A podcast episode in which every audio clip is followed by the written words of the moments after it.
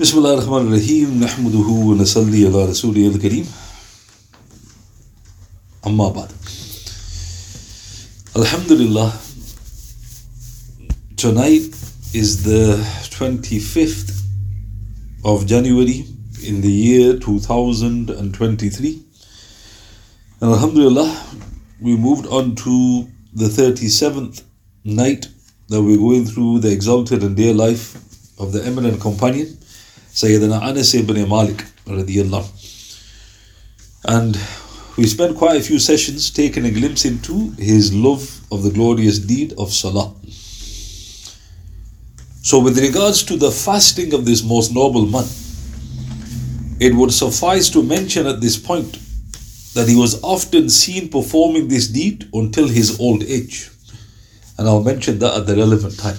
So that he lived on for a, to a grand old age and he still persisted with his fasting. The following, however, is a most informative report in this regard.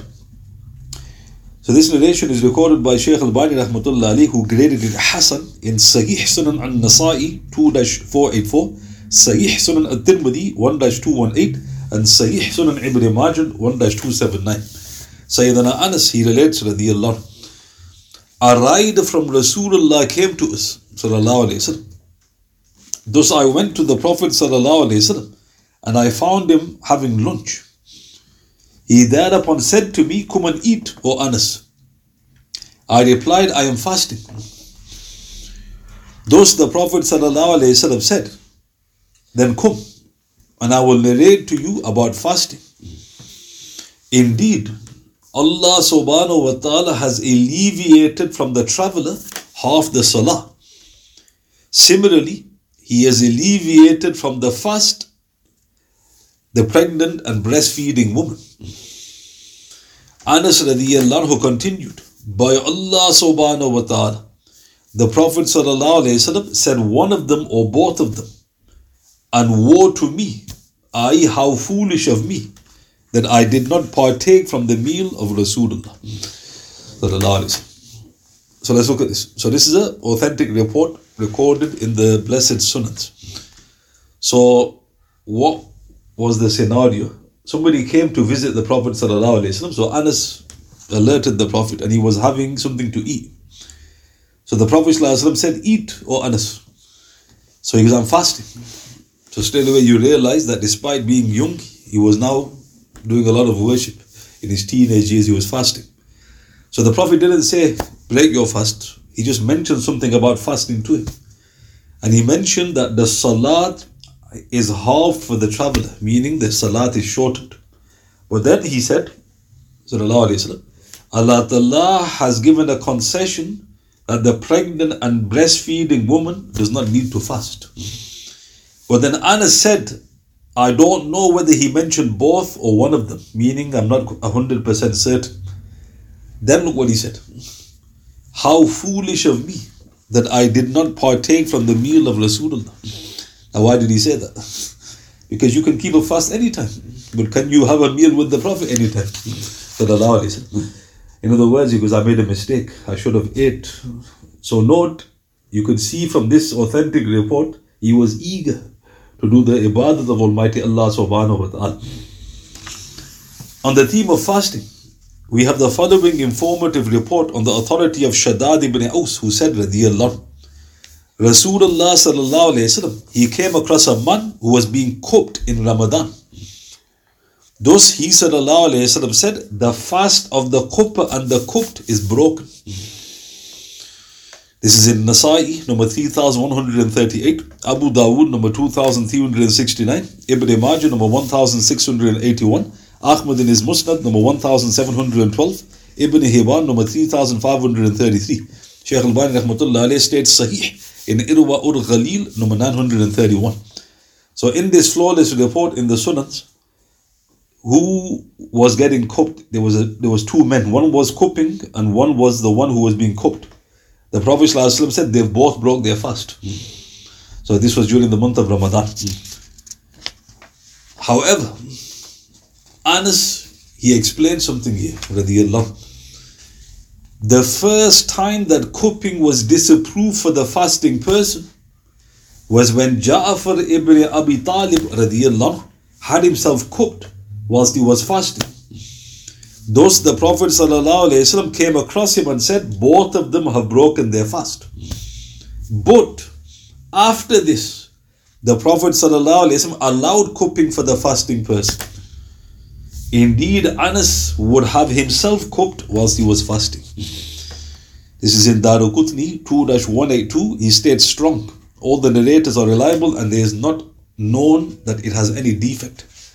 So, this is a classic example of a direct text from the Prophet and a companion apparently doing something different. So what does that tell you? It tells you that for you to understand the hadith of the Prophet ﷺ, you got to turn to the Sahaba. So if you go directly to the hadith, you would go around telling people if you cup in the month of Ramadan, the one who's cupping you, he's broke his fast, and the one who's cupped, and you're quoting correctly. The Prophet did say that. But is that the ruling?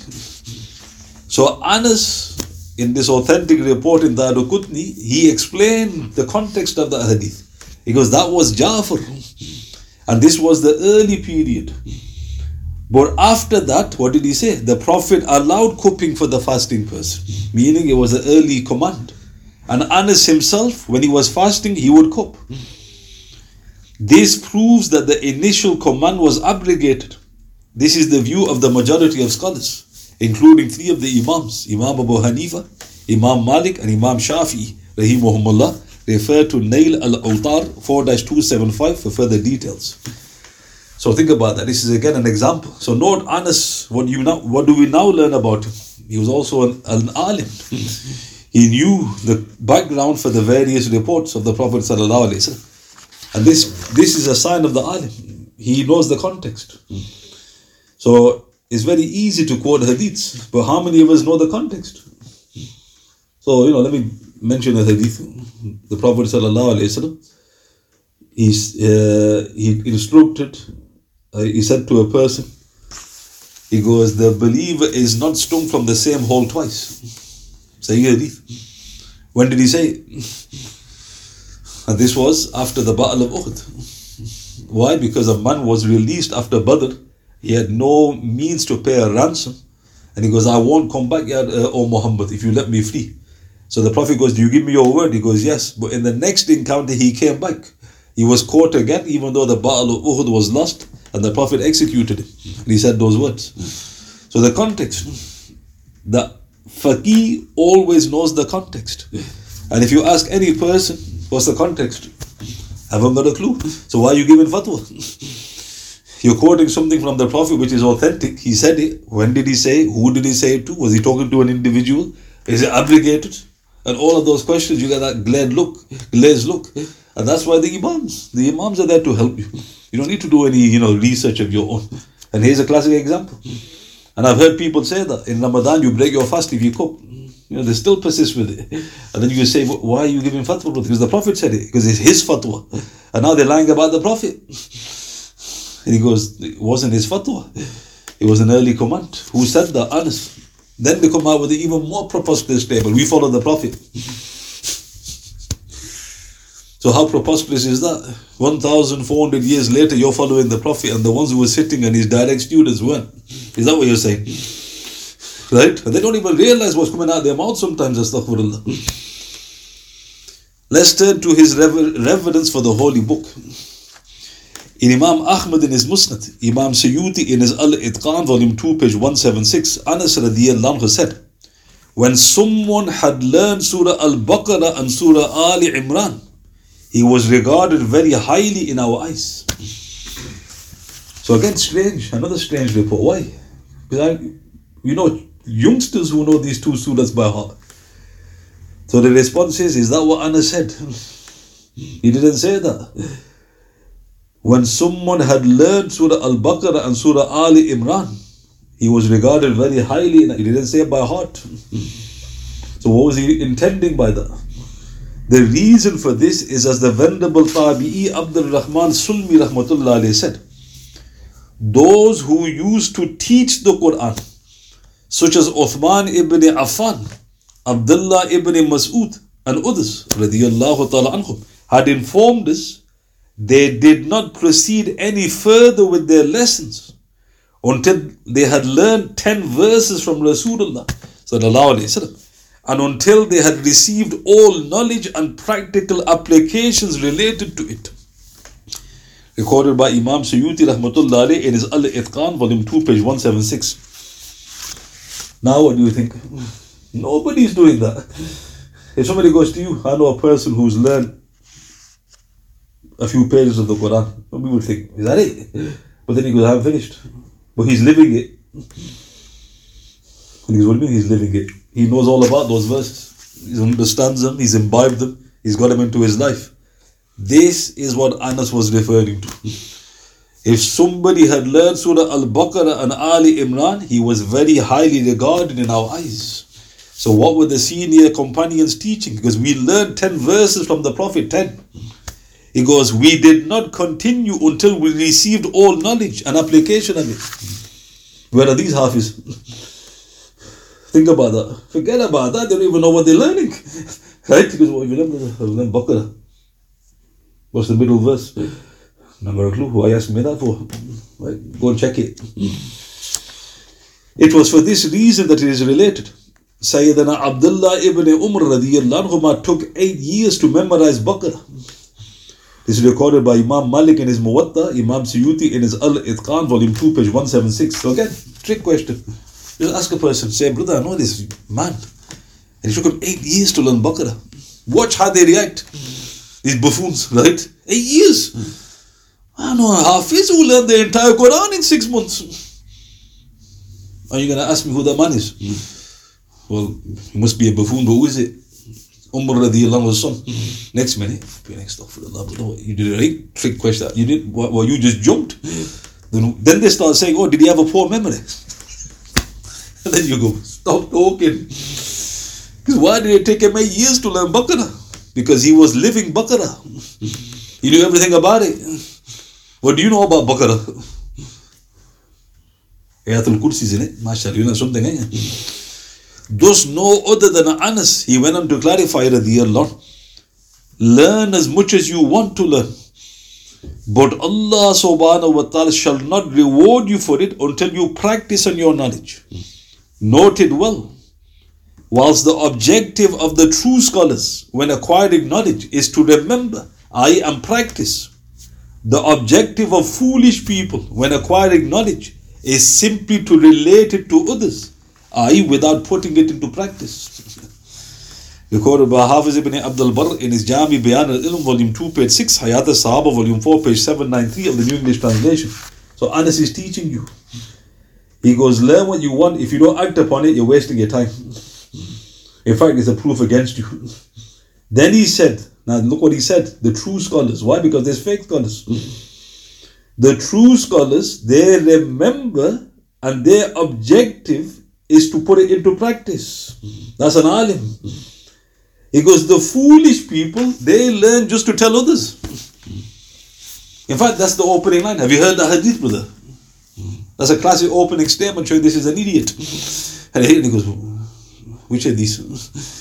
And then you think, well, you mentioned that last year, you're still not doing it. Right? So what did Anas call that person? A fool. So who are the alims? They've imbibed. Now you go and, in fact, we encourage it. Where's this guy studied? Straight away you're encouraging it. What's he going to start saying? Eight years here, six years here. I don't give a monkeys. He could have studied 30 years. Is he acting upon his knowledge? No. Then what's that then? In fact, Shaitan's got a better deal. Right? He got much more knowledge than you. He didn't act upon it. So I should be giving him credit according to your standard. Astaghfirullah. Subhanallah, such was the veneration the companions had for the Quran and knowledge. Now everything stops eternally. People recite the entire Quran, they boast about not making a mistake in the recital, and they haven't got a single part in their life. Hmm. This is a sign of Qiyamah. Shaykh Hamza mentions that. Is one of the signs of the hour is people will be obsessed with recital. Hmm. Every other channel you put on, Islamic channel, one's called Recite. They all, and every time I put it, I think, why is this program always on? And the guy's doing tajweed. Like you know, this guy must be, you know, he must have endured himself. Tajweed after tajweed. Qiyamah signs. When have you put it on and they actually explain in Quran? He goes, look, this is these verses and we're going to go into it when I explain these verses. It's very important to get into your life. We'll break it down as best as possible. Another cop out which people put is the Quran's too deep. And the people who say that this is what baffles me. One guy said that he's got a PhD. So I looked at him. I thought I felt like saying it to him. I goes, but I didn't. I thought if I say he's gonna take it the wrong way, because you got a PhD. So what you rattling on about? That means that you basically I, what you should say is it's not a priority for me. But nobody likes saying that. Go to any person and say, brother, look, you can deceive me, but is the Quran a priority? And then they'll say, of course it is, brother. say, brother, one day judgment when Allah asks you, you have to impress me. If it was a priority, then why aren't you learning? What Allah Ta'ala is telling you. It's not a priority. Right? And now you're in deep trouble. Why? Read Surah Furqan. Compare this to the frail boasting of those who have memorized the entire Quran and they boast about the shortest possible time. Allah subhanahu wa ta'ala forgive us forgive and guide us. I mean think about that. It's like a it's like a race now. He goes, I know a person who learned the Quran in eight months. He goes, I know somebody who beat him. And you go, it's not a race, brother. What are you racing to learn the Quran for? Qatada rahmatullah alayhi, he said, when Anas ibn Malik radiallahu would complete the Quran, he would gather his family and make dua to Allah subhanahu wa ta'ala. This is recorded by Imam Nawawi in his Al-Tibyan fi Adab Hamalat al-Quran, page 93 of the English translation. He states, Ibn Abi Dawood relates it with two Sahih chains.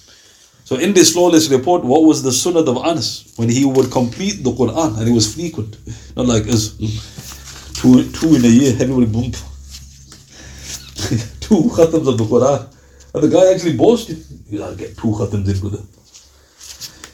So when Anas would complete the Quran, he'd get all his family, and don't forget, there weren't two or three, there were 1000s So it was like a, I don't know what you call it, you know, was it a party, right? You know, you get all these, you know, khandan together, and then make dua.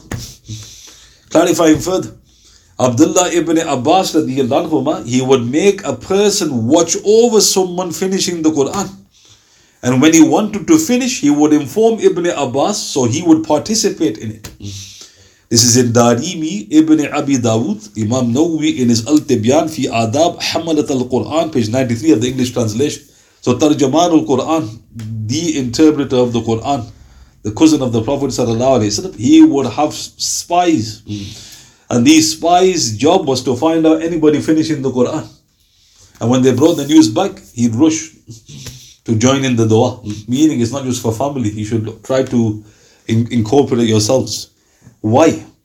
Because Humayd al-A'raj rahmatullah said, whoever recites the Quran and then supplicates, 4,000 angels say Ameen to his dua.